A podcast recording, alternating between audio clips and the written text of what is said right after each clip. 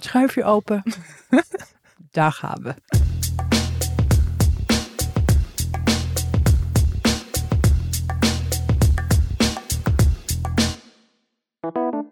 Dag mensen en welkom bij de 67e aflevering van Tussen 30 en Doodgaan. Dit zijn de levensvragen. betekent dat het donderdag is. Uh, Tatjana Almouli zit nu tegenover mij. Hallo. Ze neemt een slok water. Uh, ze ziet er fantastisch uit. Oh, jij ook. Oh, het gaat zo goed met haar. Vandaag uh, zit ze de hele dag in het nee, in het Mauritshuis. Het is namelijk donderdag. Dus eigenlijk is ze nu zo... Is het donderdag? Nee, niet? het is een week geleden dat ik in het Mauritshuis zat. Echt? Oh ja! Jezus Christus. Maar dat komt dus omdat we dit opnemen op dinsdag. Ja, we hebben even vroeg in de week. Want jij gaat bijna naar Antwerpen. Ja. Dus we moesten even qua planning even een paar dingetjes anders doen. Maar verder zijn we gewoon helemaal live. We zitten samen in één ruimte. Um, ja, meestal nemen we na donderdag op. En nu, ja. dus nu komt er nog een donderdag aan. Ja, en dan deze wordt dus pas voor ons volgende week uitgezonden. Oh ja. Maar gelukkig gaat dit niet over actualiteit. Nee, precies. Het zijn gewoon levensvragen die... Hey Tatjana, ja, jij hebt natuurlijk hartstikke druk gehad. Uh, een hele leuke avond gehad in het Mauritshuis. Uh, laten we het over de levensvragen hebben. yes, super. Uh, lees jij hem eens een keer voor voor de verandering. Oké, okay, lees ik hem een keer voor. Het is eigenlijk een hele kort maar krachtige. Oké. Okay.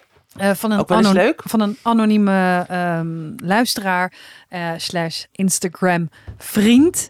Um, Super. En zij zegt, uh, hoe krijg ik mijn vertrouwen terug in mijn relatie na het vreemdgaan van mijn partner?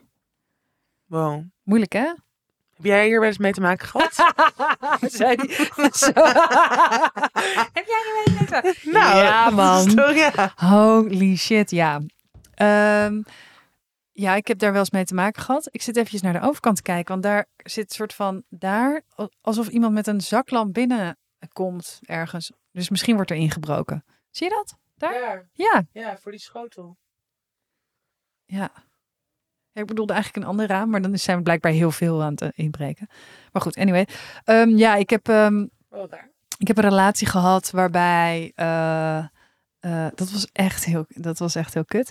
Want nou, ik wist wel dat die gast af en toe gewoon vreemd ging. Uh, Echt gewoon vreemd. ja, maar ik vond dat dus op zich ook ergens niet zo heel erg of Mhm. zo. Omdat ik dacht, ja, maar we kwamen bij elkaar toen we 19 waren. En eh, eh, ja, ik weet niet. Ik heb nooit heel erg eh, zo vastgehouden aan dat de monogame relatie, dat dat de, de vorm is Mhm. of zo. Maar dit was wel iemand die dat dan niet, niet deelde. Dus dan is het gewoon vreemd gaan. Ja. Dat is gewoon heel kut. En er, ik weet nog, de ergste keer was, toen was hij een weekje weg.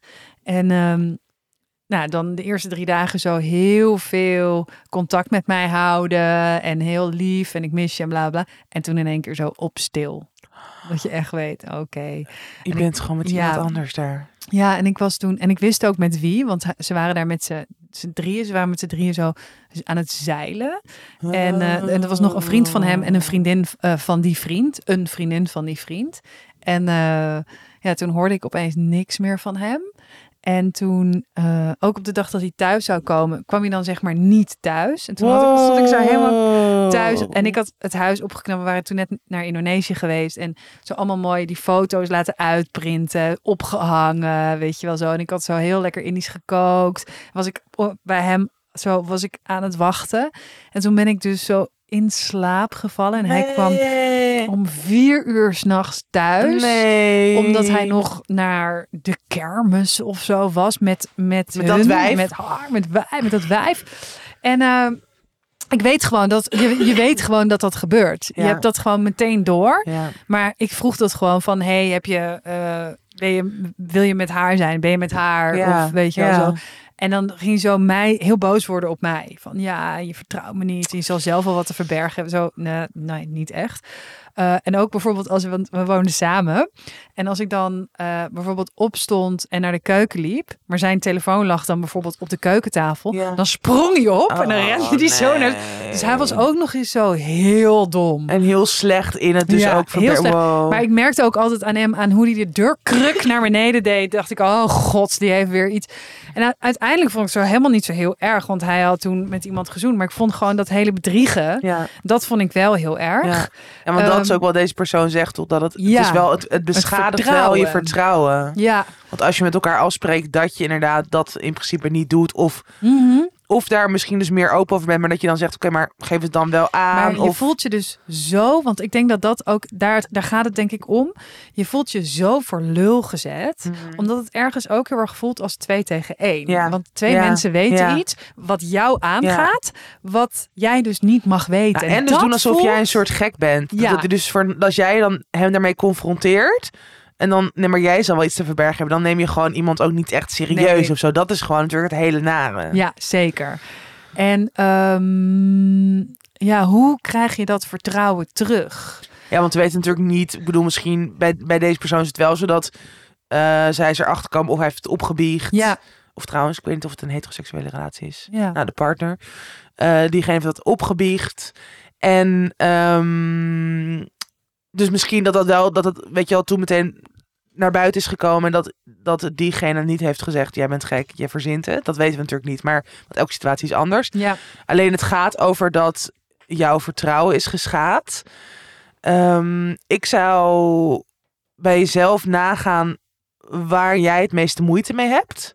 Dus Mhm. is dat eh, dat hij heeft gelogen? Is dat je inderdaad dat je daardoor nu het gevoel hebt dat je hem dat je de hele tijd weet ik veel als hij op zijn telefoon zit dat je dan denkt oh maar stuur je niet weer een berichtje naar diegene waar je mee Ja. bent vreemd gaan dat je dat je dat voor jezelf nagaat waar voor jou nu de meeste pijnpunten zitten of de meeste argwaan of waardoor je merkt dat je vertrouwen dus nog niet geheeld is en dat je dat eigenlijk eerst inzichtelijk voor jezelf maakt en dat je het daar dan ook met je partner over hebt. Ja, Gewoon dat meteen zoveel mogelijk openbreken en blijven openbreken, denk ik. ja. En ook ehm, wat heel vaak eh, gebeurt, is eh, dat je op een gegeven moment op een punt komt. Oh, moeten we het hier nou, dat hij of zij dan zegt, moeten we het hier nou weer, of hen zegt, moeten we het Ja, hier nou weer ja. over hebben? Hier hebben we het volgen. Je hebt gewoon wel echt recht op je woede. Want Ja. ik bedoel, als, als dat is gebeurd, terwijl dat niet jullie eh, relatievorm is en niet de afspraak is, je hebt daar gewoon heel veel recht op. En eh, ik denk dat de woede moet er ook uit, want anders blijft het dus borrelen. ja. Maar verdriet ook. Zeg maar, elke emotie die je voelt is legitiem en die moet je ook kunnen uiten. Ja, Ook al wordt hij daar misschien moe of chagrijnig van of weet hij of zij of hen inderdaad eh, eh, ook niet wat, eh, wat hij ermee aan moet. Het is zo lastig, omdat je, je kan jezelf dus niet dwingen iemand weer te vertrouwen. Nee. Dat moet echt groeien. Ja. En ik denk dat je daar echt de tijd voor Ja. moet en mag nemen. Het kost gewoon fucking veel tijd. Ja, zeker. Ehm, Dus vooral niet jezelf daarin forceren. Jij is dan weer lekker. Zo. Of! Ik zie gewoon in jouw ogen, aan jouw blik, als die of aan het broeden is in jouw kleine, kleine hoofdje. ja, ik moet wel zeggen dat mij hielp het ook wel om Zelf vreemd gaan. zelf ook wel een, een beetje iets stouts te ondernemen voor mezelf. En dat lekker geheim te houden. Don't try this at home. Don't try this at home. Of, wel. wel. Ja. Oh, nee, maar ik denk gewoon dat je eh, inderdaad blijf je uitspreken over hoe jij je voelt. Blijf delen hoe je je voelt. Eh, blijf delen eh, met welk gevoel jouw partner je soms achterblijft. En ja. ja, weet je, eh, zorg dat je het misschien samen met diegene af en toe ook gaat meten. Mhm. Hoe gaat het nu? Doet het nog pijn? Het zou ook heel fijn zijn als die partner ehm, die verantwoordelijkheid ook gewoon gaat dragen met af en toe aan jou vragen: Hey, kunnen we, weet je, ik wil heel eventjes, hoe zit het nu? Ja. Ehm, heb je er nog veel last van van wat ik heb aangericht? Ja, dat. zou, dat zou inderdaad heel fijn zijn als iemand echt daar dienstverantwoordelijkheid inneemt. En dat ook niet alleen op het moment zelf dat je het erover hebt of van dit is gebeurd of iemand is daarachter gekomen. Maar ook inderdaad, hoe gaan we hier de komende tijd mee om? En ook niet allebei, niet verwachten dat je daar ook, dat het daarna weer hetzelfde is als daarvoor. Misschien Ja. gaat dat nooit gebeuren. Mhm. Je moet misschien ook een nieuwe vorm met elkaar vinden. Dat ook Ja. gaan leren accepteren dat het gewoon anders is Ja, betekent niet dat het alsnog niet heel veel, dat het niet goed tussen jullie kan zijn. Er zijn heel veel mensen, want dat is het ook daarbij natuurlijk wel vaker over. Eh, je kan bijna niet er, weet je, ja, ik ken bijna niemand die al fucking lang samen is en waar nooit een keer een verliefdheid of een keer een zoen of Mhm. dat dat is voorgevallen. Dat is ook, het is gewoon zo fucking menselijk. ja zeker. Eh, en er zijn ook heel veel mensen die daar wel overheen komen samen, die daar gewoon, Ja. ja, Ja, en ehm, eh, ik vind altijd de podcasts die hierover gaan van Esther Perel altijd heel erg Ja. verhelderend. Ja. Ehm, die geeft je heel erg inzicht over wat er eh, gebeurt in zo'n situatie. Wat, wat er gebeurt met jou, wat er gebeurt met je partner. Je hoort andere voorbeelden van andere stellen die dit hebben gedaan. Dus dat kan ik ook nog wel adviseren om, om je daar een beetje in te verdiepen. Ook omdat je Ook gewoon niet boeken alleen... trouwens. Ja, Ehm, Storytel staat ook dat boek. Ja. Over eh, Captain Cap- Captain Captivity. Ja, Captivity. iets met- Iets met En de Captivity. podcast heet volgens mij Where Do I Begin? Where Do We Begin? Yes. Esther Perel. Esther Perel. Oké jongens, dat was hem weer. Zet hem op. Zet hem op. Keep Of- posted als je wil. Of je zegt dat je een hele vieze SOA hebt, zodat diegene dat dan tegen die andere ook moet zeggen. En hebben ze allemaal zo, oh, allemaal hele ongemakkelijke gesprekken. Terwijl jij denkt, ah, het is helemaal niet waar. Ja. Oké, tot volgende week. Doei! Doei.